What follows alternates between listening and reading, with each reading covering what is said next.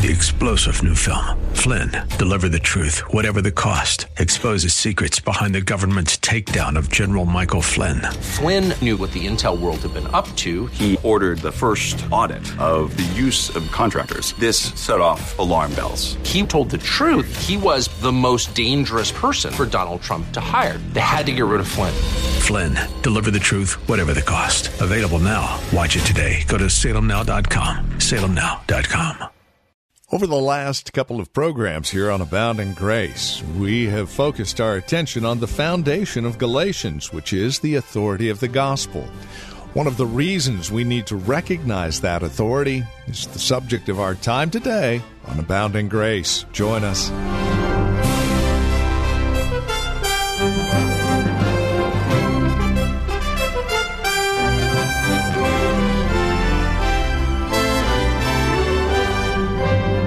So, why do we need to recognize and come underneath the authority of the gospel? Well, it is because there are those out there who would try and give us a false gospel, and we need to know the true from the false. Welcome to Abounding Grace. Pastor Gary Wagner takes us back to Galatians chapter 1, verses 1 through 10, as we take a look at the true gospel and false teachers. We'll spend the rest of our week looking at this dynamic because it is that important. Please join us. Here's Pastor Gary with today's broadcast of Abounding Grace. In all the world, there is only one source of good news from God about God, and that is the gospel of the Apostle Paul, which he speaks of in all of his letters, and of course, we find in the rest of Scripture. And there is nothing that a sinner against God needs more, particularly when he recognizes that God is angry with him, than good news from God about God. That he is not angry with us any longer, but that our sins can be forgiven. That is what the gospel is. It is good news from God about God. And it is from God. This did not originate with man, as we have seen in this first verse. Paul, who is the author, says, This didn't originate with me. No man gave me this information. I got it directly from the living Christ Himself, who not only gave me the thoughts to think and to propagate, but also guided me in the very choice of the words used to express those thoughts. So, this gospel that you find written in this book, Galatians, did not originate with men. Men wrote it, but God superintended them and governed them to write down exactly what He wanted us to know. Nothing more and nothing less. This is good news from God for sinners. And what is the content? It is good news from God about God. If it were news about anything else, it really wouldn't be good news. If it were just news about us, it wouldn't be that important. I mean, you can get the San Jose Bee and have all the news you want about us, but it is this is good news from God about himself and that the God against whom we have sinned the God against whom we live in rebellion and know we live in rebellion is the God who has given us this gospel written down in a book incapable of error so clear that the smallest child who thinks seriously about it with the aid of the Holy Spirit, can understand that it says, The God before whom we have sinned has provided a way whereby he will no longer be angry with us, and all of the sins and regrets of our lives will be blotted out, not by us trying to earn anything, but through faith in Christ alone. This is the third Sunday now that we've looked at these early verses in the book of Galatians. And we have seen that Paul is not only trying to impress us with why we ought to believe him, which is that he is an apostle of Christ, but he is telling us his authority is not his own. It is the authority of Jesus Christ himself. But he also wants to establish the basic tenet of the gospel of Christ, because in his day, as well as in ours, there was all kinds of confusion about what the gospel is and how a man and a woman or young person is properly related to God. So he gave us seven tenets of the gospel of the Lord Jesus Christ in these verses. We began looking at them the last time we were together. And we saw, first of all, in verse 3, that the gospel is a gospel of grace and peace. That grace is an unmerited, undeserved, unearned favor from God. It is nothing you can ever earn, and you are never worthy of it. It is God's favor upon people who deserve his condemnation. That God is a God of grace and a God of mercy. And he offers rich blessings to those who have forfeited any right to have these blessings by their sin. And he also offers us peace. The Bible says that before a person becomes a Christian, there is hostility in his heart for the living God. And there is anger in God's heart toward us. And so reconciliation has to take place before there can be any bestowal of blessings upon us. But we can't reconcile ourselves to God.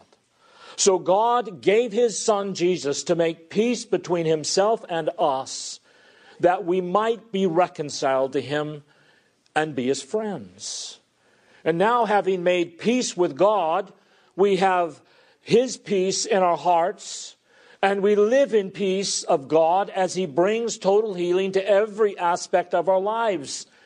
And he begins to heal broken relationships through us. The gospel is a gospel of grace and peace. And remember, Paul uses this phrase many times in his epistles, but not once does he ever say, Peace and grace to you. Grace always precedes peace. That before you can have any measure of conformity to the Word of God and any measure of blessing in your life, the grace of God has to be bestowed upon you.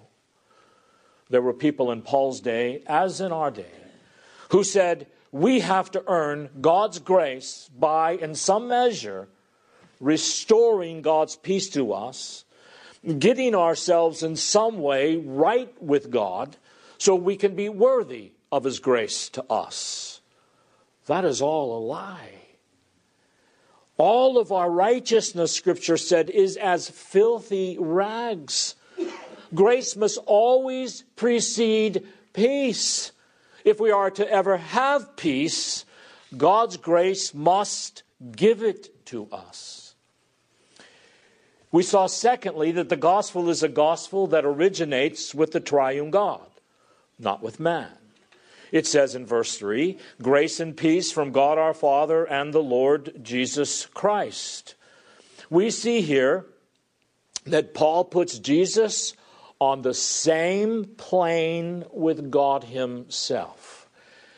Now, it would be blasphemy to say Jesus and God the Father in one breath, putting them on the same level if Christ were not more than a mere man. So, because he is God as well as human, Paul can say that this grace and peace comes from the Father and his Son, the Lord Jesus Christ. That this is a gospel from beginning to end that originates with the living triune God. It did not originate with us, it originates totally with Him. He took the initiative. The idea that we have to take the first step before God can do anything is all a lie. God took the first step in eternity past before we were born. In the councils of eternity, God determined in His grace and mercy that He would not allow this damned race to perish in its sin. But in His grace and mercy, He chose from the fallen race an innumerable throng of people upon whom He would bestow His mercy and His grace in the Lord Jesus Christ and save them from their sins. And had God not made that initial choice before the world even began, none of us would ever be saved. None of us would ever choose Christ. None of us would want anything to do with him if God had not chosen us first. As Scripture says, you didn't choose Christ, Christ chose you. So from first to last, it is all of God's doing. Thirdly, it is a gospel for all kinds of sinners. You notice in this text the word our is used three times. Verse 3 grace and peace from our Father. Verse 4 He gave Himself for our sins according to the will of our Father. Well, who is the our? It is the author of the epistle and the recipients of the epistle, Paul and the churches of Galatia. Paul had been a persecutor of the church, and the Galatians came from all kinds of backgrounds and committed every kind of sin in their pagan days, and yet God saved them by His grace. Because you see, no person is too evil, too wicked, too base for God to ever save that the gospel of Jesus Christ is for all sinners who will turn, their, turn from their sins and receive Christ. Just a short story.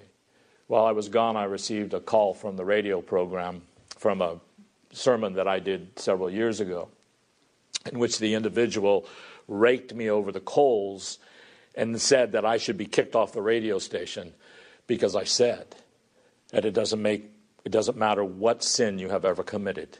If you repent and you call on Jesus Christ for your salvation, that He will save you.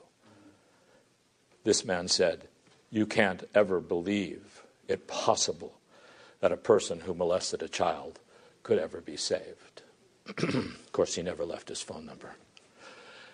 Then, fourthly, we also saw as we concluded that the gospel rests on the sacrificial redemptive death of Jesus Christ.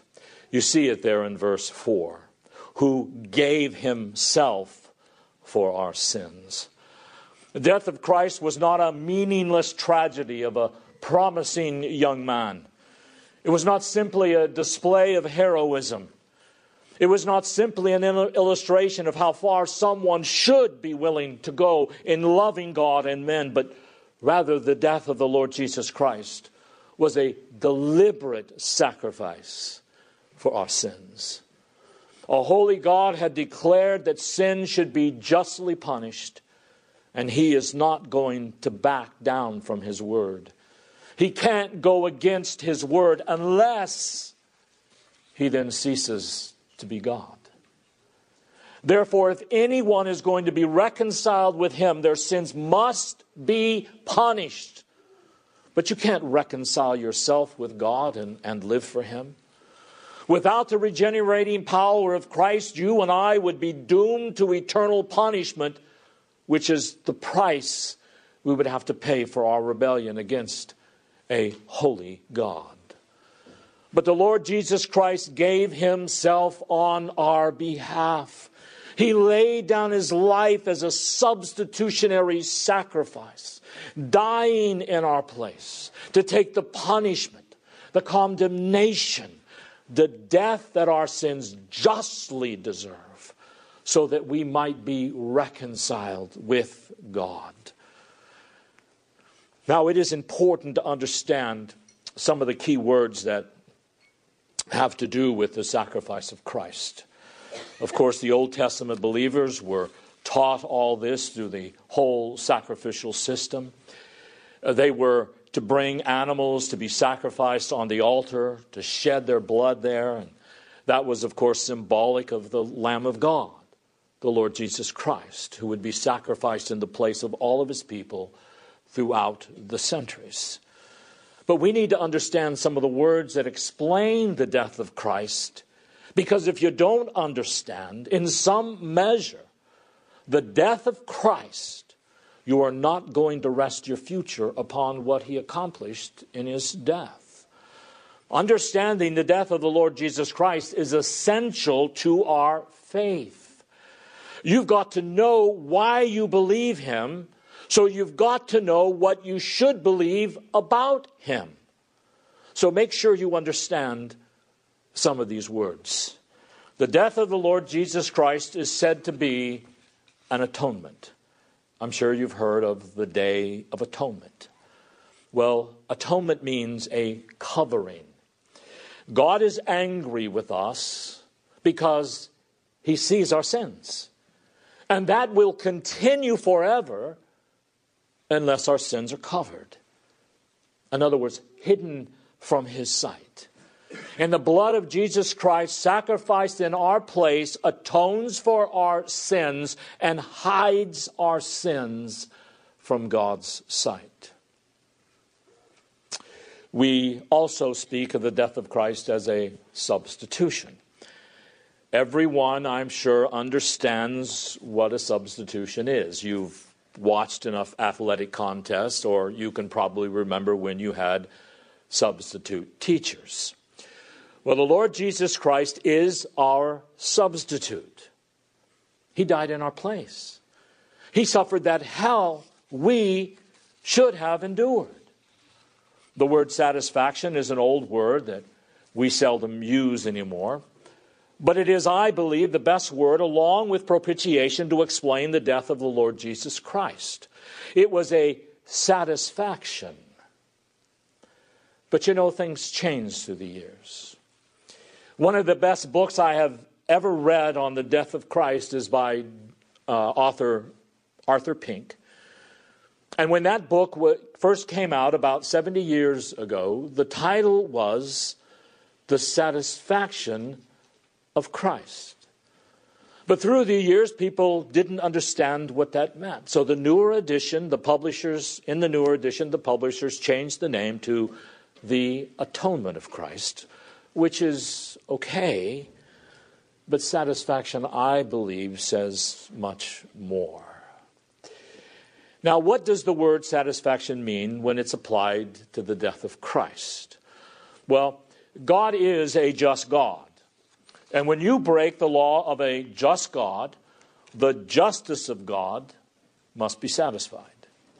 When the law of God is broken, it screams out for punishment against those who have broken that law simply because God is a God of justice who always punishes evil and always rewards good. So if any of us are to be reconciled to God, God's justice must be satisfied in a substitute. Do you know how long it would take you to satisfy God's justice and to silence that screaming law demanding that you be punished? You could never do it, beloved. It would take you throughout all eternity. That's why hell is eternal. Because when you sin against an infinitely holy God, that makes your sin infinitely wicked, deserving of infinite punishment. So if you're going to satisfy God on your own, it will take you an, an eternity in hell to do it.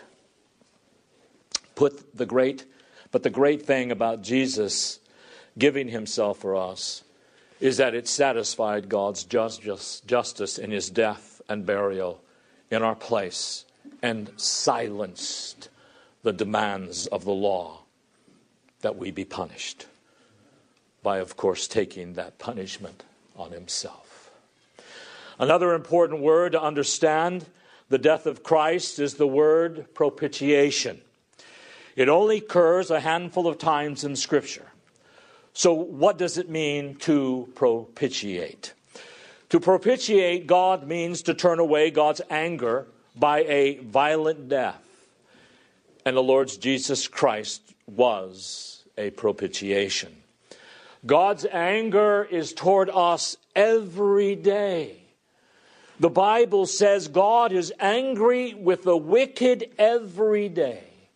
It says in Romans 1:18 that the wrath of God is poured out against all unrighteousness and ungodliness of men. God's anger comes at us like a tidal wave to destroy us because of our sins.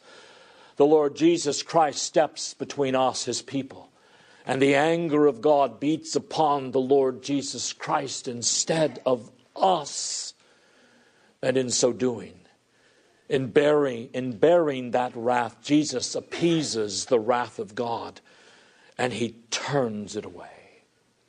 Christ's death is a propitiation.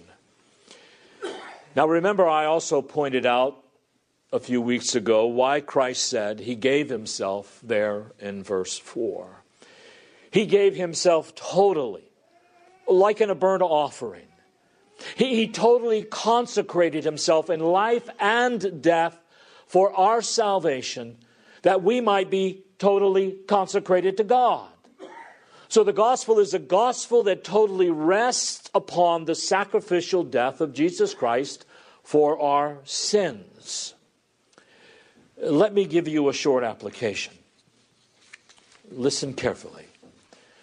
Until you are sure that there is nothing else in the universe that can wash away your sin with all of its filth and pollution except by the blood of Jesus shed on Calvary's cross, you will never come freely and boldly to God, and you will never be received in His favor. So I call upon you. If you came in here today not believing that, believe it now that you might receive right this moment the full forgiveness of your sins, total reconciliation with God throughout eternity. I call on you now to do this. You see, there's no reason for you not to. And the only thing standing between you and the full forgiveness of sin is your unbelief. That's the only thing.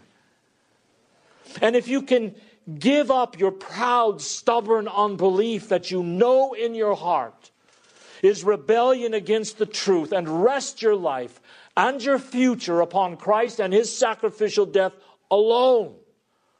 That moment, God will bestow his favor upon you and wash away all of your sins. Fifthly, the Bible tells us that the gospel is a gospel that delivers believers from this present evil age. Look again at verse 4. Who gave himself for our sins that he might deliver us out of this present evil age. Now, what does he mean by this present evil age? Some of the older translations, like the King James, says this present evil world. But that can be misleading understand that the Lord Jesus Christ did not die on a cross to deliver us from this created world. In other words, there's no Neoplatonism here. Jesus didn't die on the cross that we might be saved from this body of ours, and that someday, like a snake shedding its skin, we might just fly away from our bodies and just live spiritually forever. The Lord Jesus Christ calls us to stay in this world that God created so that we will be the salt of the earth and the light of the world to keep this age from putrefying. When he talks about this present evil age of wickedness, he's talking about the great mass of fallen humanity in rebellion against God. He's talking about the diseased, corrupted human race in rebellion against God, and all of the cultures and civilizations and environments it creates. The Lord Jesus Christ came to save us from this present evil age. That is the pollution, the corruption of this massive fallen humanity and all of the cultures it has created. Well, that's all the time we have today. This has been Abounding Grace with Pastor Gary Wagner from Reformed Heritage Church in San Jose. If you'd like to review today's broadcast, we would invite you to contact us for a copy of the program. They're available for just $5. Mention today's date and we'll send a CD your way. Here's where to write to us PMB number 402, 1484 Pollard Road. That's in Los Gatos, California. The zip code is 95032. Again, that's PMB number 402 1484 Pollard Road. Los Gatos, California 95032 is that address. Our phone number, if you'd rather call, 408 866 5607. That's 408 866 5607.